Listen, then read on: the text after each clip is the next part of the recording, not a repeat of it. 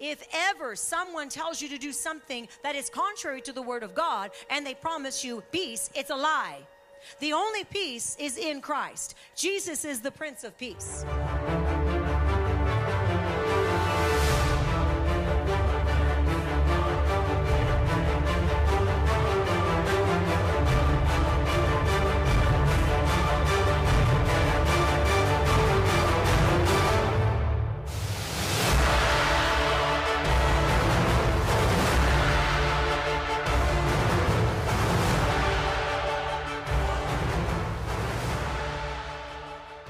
The Bible says in Psalm one hundred nineteen and in verse one hundred sixty-five, great peace, say great peace. Great peace have those who love your law, and nothing causes them to stumble. I love your law. I love your word. Say, I love your word, Lord. Therefore, I will not stumble.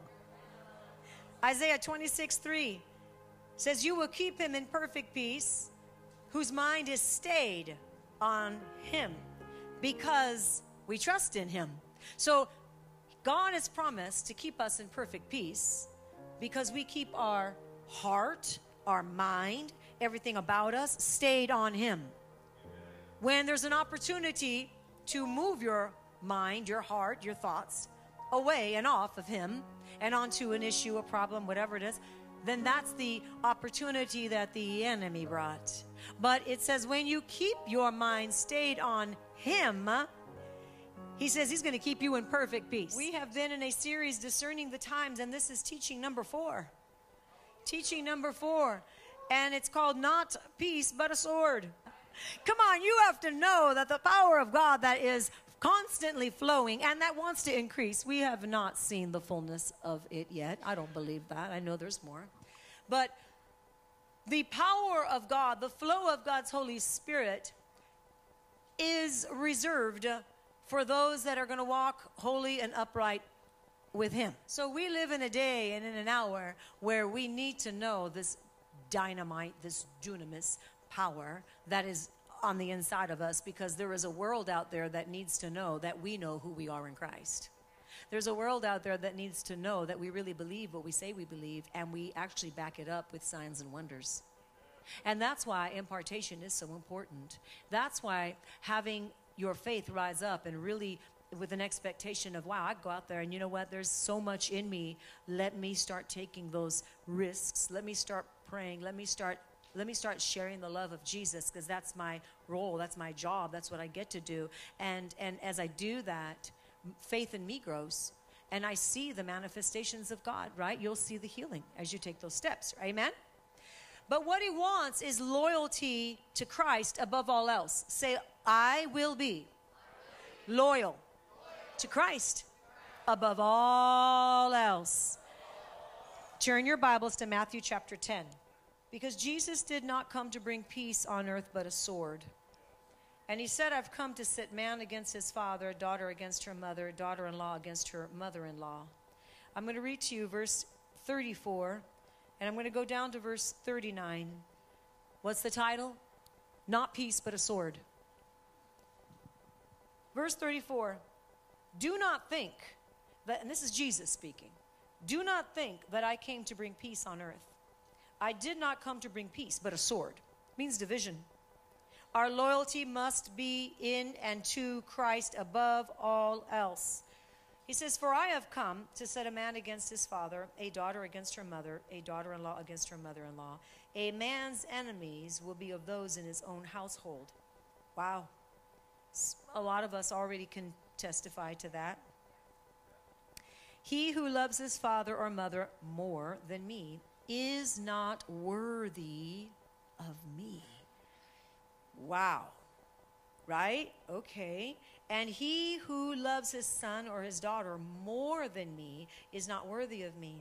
And he who does not take his cross and follow after me is not worthy of me. He who finds his life will lose it, and he who loses his life for my sake will find it. See, a man's enemies will be of those of his own household.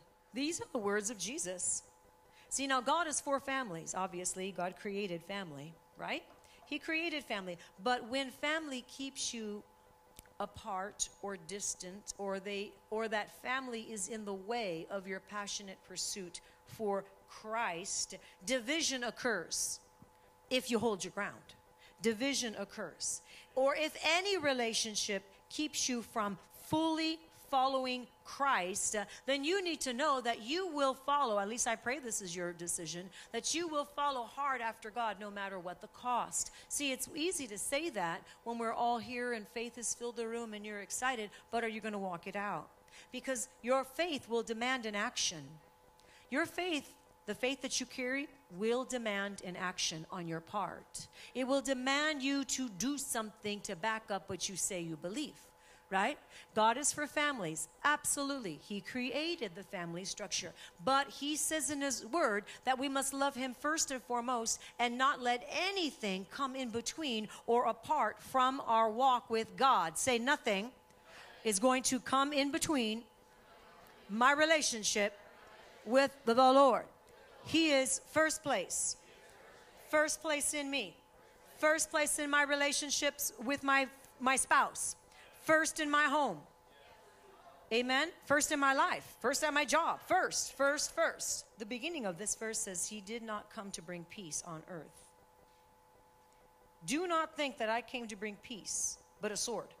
You know, because we are in this end time study, I want you to be aware that when you start hearing of, oh, peace, peace, and, you know, world peace, and you've already heard it, but as that starts to increase, then it's not something that you should be backing up and being for.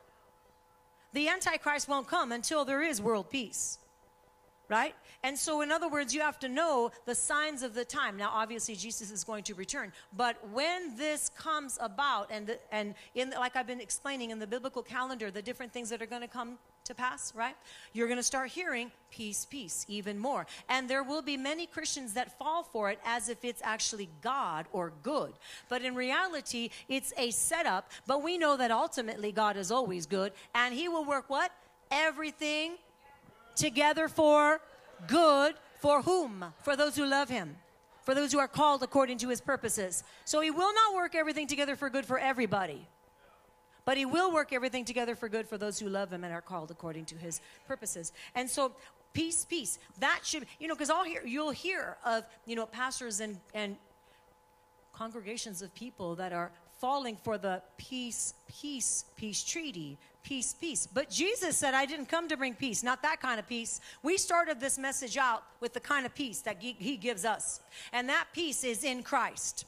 If ever someone tells you to do something that is contrary to the word of God and they promise you peace, it's a lie.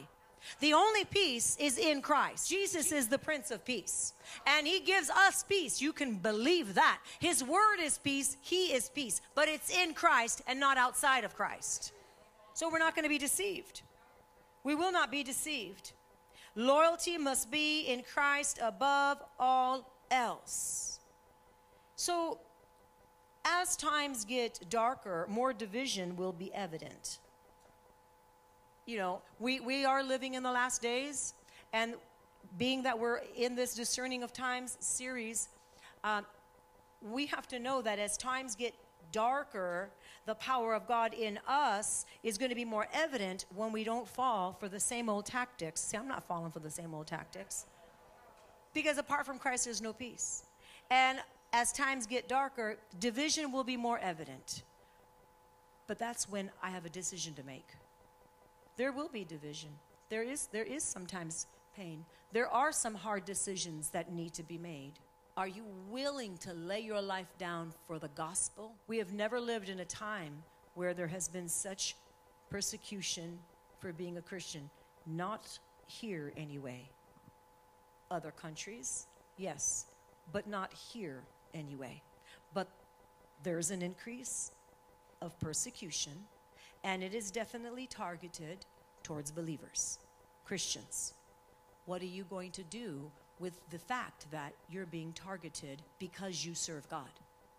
If you can't be faithful, even in your own circles, family, work, with your loyalty to Christ, do you really think as persecution increases that you'll be able to stand for Jesus and say, I will give my life as Stephen did for the Lord in Acts chapter seven. And the glory of God came upon him as he saw Jesus in his glory, as he was being stoned, martyred, right? I know that God wants us all to be strong in him. And this message and these series of messages, my heart's desire has been for us to really walk strong in the word so that we are not fooled by the things that try to come against us, that you are prepared. It is my job to prepare you. It's also your job to prepare yourself.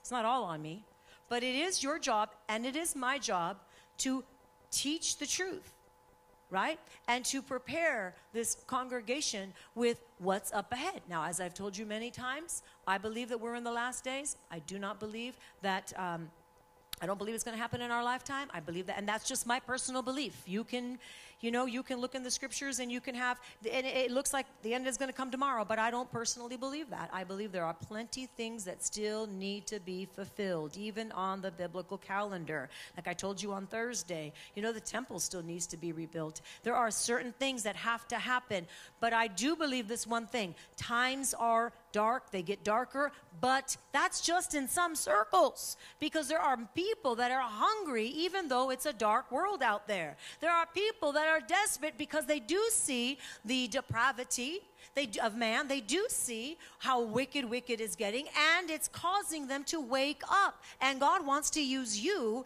in this hour to actually speak truth, life, hope, the fact that there is a Savior that wants to rescue them, save them from this misery. You know that we are not, we have not been taken up because you still have a job to do for the Lord.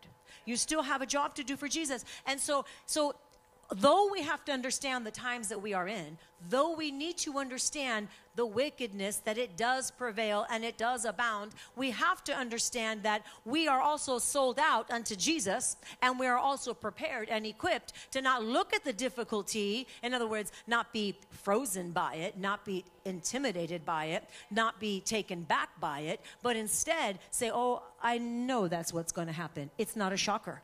I've read it in the Word. It doesn't surprise me. I understand that this was what was going to come down the line. I already read it. I've learned this. I understand. So when you know this, then you can actually walk with confidence and not be taken back and go, well, my goodness. Because there are a lot of Christians that get so discouraged, they get really depressed, and they get very fearful. That better not be you. Because I have been teaching you to stand firm on the truth of God's word, that there, first of all, there's no fear in him, right? In Christ. He has not given you a spirit of fear, but power, love, and a sound mind.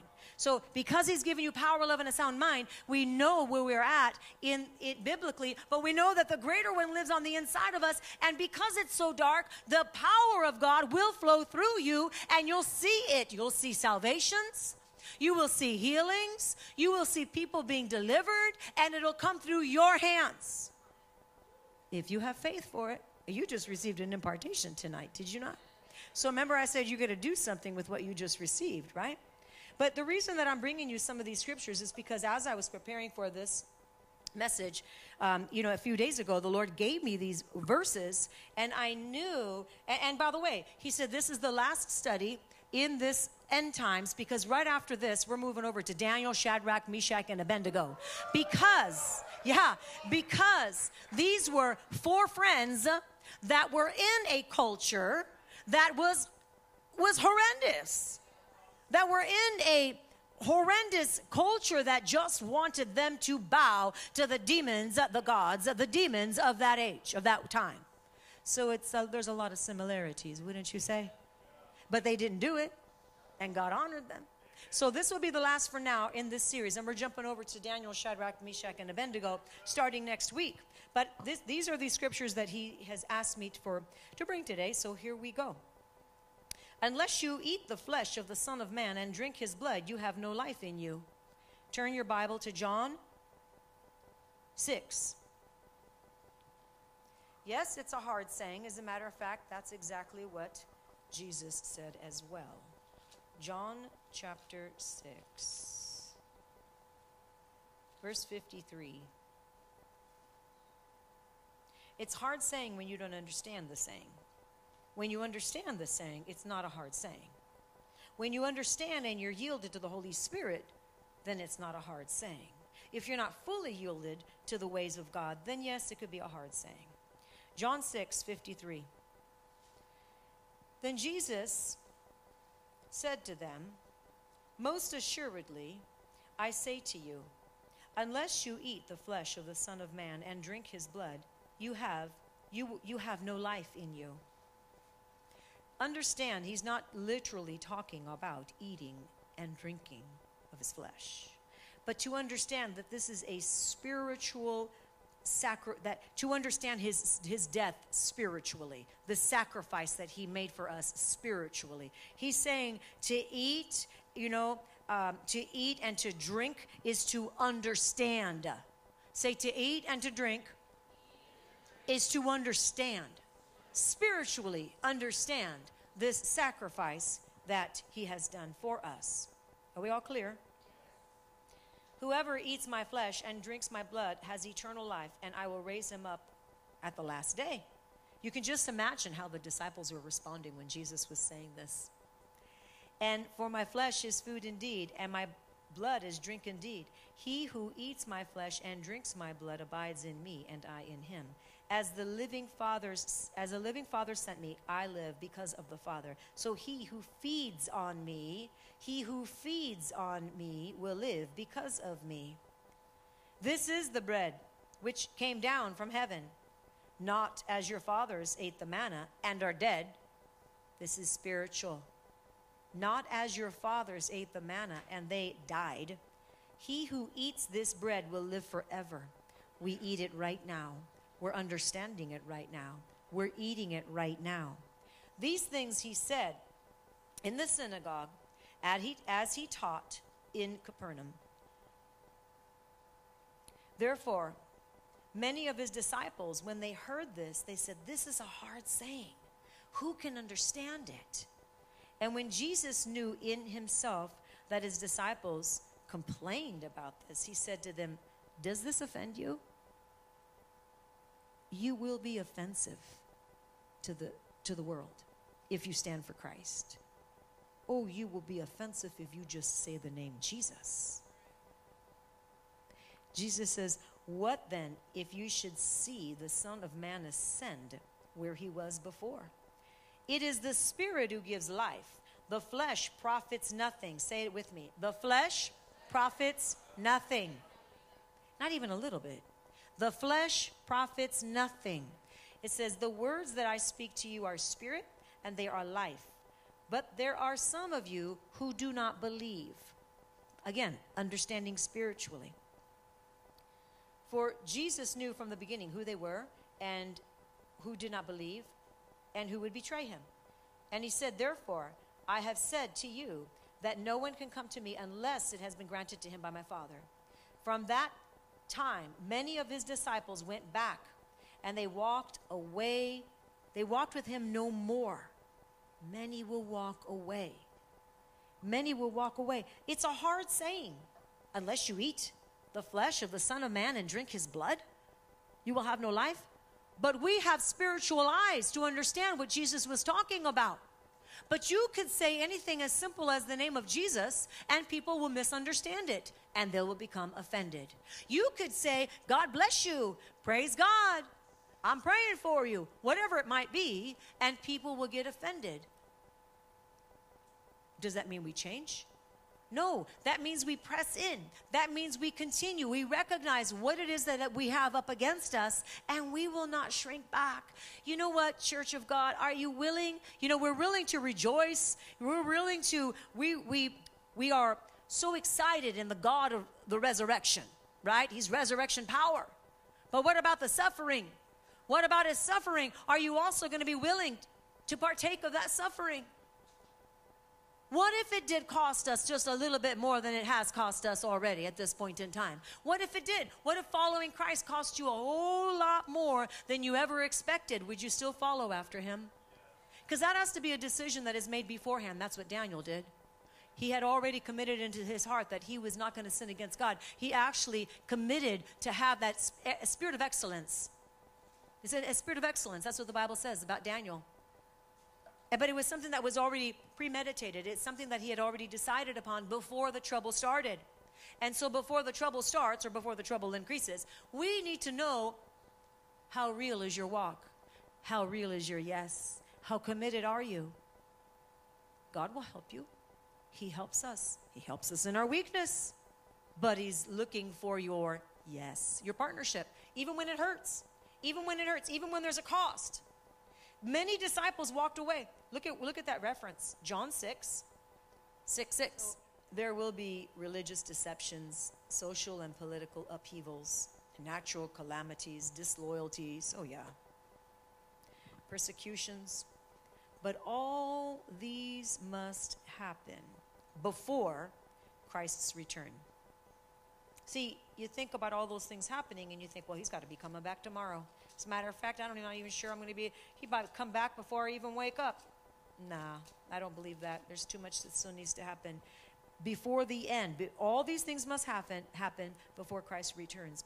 But the end is not yet. Turn to Matthew twenty-four. Matthew twenty-four, starting in verse three. It's the signs of the times and the end of the age. Now, as he sat on the Mount of Olives, that's the same, that's the, the Mount of, Mountain of Gethsemane. This is, I mean, the, the, the valley, the olive press, the garden. That's what I meant. It says, as he sat on the Mount of Olives, the disciples came to him privately saying, tell us, when will these things be? So they wanted to know. They wanted to know, when is the end? You know, you're talking all these things, Jesus. Like, we're trying to figure out what you're saying. Some of those things are difficult to understand, Jesus. When is the end? So they go privately to Jesus. And what will be the sign of your coming and the end of the age? What will be the sign? And Jesus answered and he said to them, take heed that no one deceives you. Don't you just love how Jesus just like, okay, you want to know the truth? Just make sure you don't get deceived. Wait, I just wanted to know. No, just don't get deceived. Well, because deception is right around the corner, because many will be deceived, even the elect if possible. Many will come in my name saying, I am the Christ. I don't care what they call themselves. If it's not Jesus, it's not Jesus. I don't care what they call themselves. Discernment in the last days is going to be so important. Having the discernment that you know your word, your sword, but you also have the gift of discernment that grows daily within you so that you are not deceived. What did Jesus, what was the very first thing Jesus told his disciples when they asked, what are the signs? Tell us about the, what's going to happen, Jesus. Tell us. Don't be deceived. I mean, if, he's, if that was the first, that's his response. That was his first response. Then maybe we need to take heed to this. I'm not trying to instill fear. I'm trying to instill wisdom. I'm trying to make sure that we're awake, that we are the bride of Christ that's really literally fully awake, that's not playing games. I'm not playing games. You're not playing games, right? We're committed. We're committed to Jesus, not just in a church service. We're committed to him, even when it's difficult, even when family members don't agree with you. We're committed to Jesus. We're committed to living our lives now, fully, today, not letting any other person have what they think if it's not what God thinks, right? So putting Jesus first, so. Many will come in my name saying, I am the Christ, and will deceive many. And you will hear of wars and rumors of wars. And you know what that when that happens, what happens? People start to get in an upheaval, right? Did you hear about that? And then here, ah. Well, you know, it's going to happen. When you read your word, you see that it's already going to happen. So you get to be that individual that walks with God that says, I know, the word talks about it. It's already laid out in the word. We know, we expected that. Will you please be that individual that goes right to the word and says, see, here's where, what it says. So you will hear wars and rumors of wars. See that you are not troubled. See that you are not troubled when you hear about war. That's kind of hard, but it's not hard when you're in Christ, because he will keep you in what kind of peace? Perfect peace. When you keep your mind set on him. And that's going to be critical, to keep your mind set on him. So you'll hear wars and rumors of wars. See that you are not troubled, for all these things must come to pass, but the end is not yet. So we know there's just still more to go. There's still more to happen. You know, if you get, you think about a race, if you're, you're literally running in a race. And if you start, and may, let's just say that this race is not a sprint, okay, but it's a half marathon, right, years ago. And um, how, I don't know, halfway through, forget how many miles I was into it. But, man, my legs were feeling like lead weight. Wasn't going to walk, I was going to run, even if that run was, what is that? I'm running because I'm not walking. It may not look like a run to you, but I'm running. It was like a barely jog kind of thing. I was in so much pain. But not only was I in so much pain, and then my whole like little, you know, C D player battery died. So now I have nothing to entertain myself with. My, you know, I just got to think about how much pain I'm in. And I'm just, and I knew, you better not. Oh, Kathy, you better not go there because you got way too many miles ahead of you to be focused on the pain. So I was like, well, you know what? I knew this much. I'm like, well, I'm going to make sure my mind is so set on the Word of God because I am not going to mess this up. This, it was all the energy had to be focused on the yes to Christ. Not even my legs. I knew, don't focus on the pain and don't focus on how many miles you have. Focus right in front and enjoy this ride. But I learned so many important, valuable lessons about not keeping your eyes on that finish line when that finish line is so far out there that the pain that you are enduring right now is probably going to sabotage you if you don't actually shift your focus. Keep your mind active in the right way, right? So that you're not going to fail, because the enemy wants you to fail, right? So I say all of this because there are so many things in before Christ returns, there are so many things that are going to feel like so, so much weight, so heavy, so difficult. And yes, they are called distractions. And we cannot be looking at all the distractions and go, my gosh, and now look, and now look, and now look, and now look. Because if you don't know the Word of God that says these things are already come to, they're already going to come to pass, but the end is still not yet, then you may not make it. Because he's, Jesus's words were what? Don't be deceived, right? So that was his warning. That was his warning. So yes, I feel like that example is actually a really good example about keeping our mind on the truth, the Word of God, and no matter what difficult situation you have, if God's called you to it, He will also see you through it.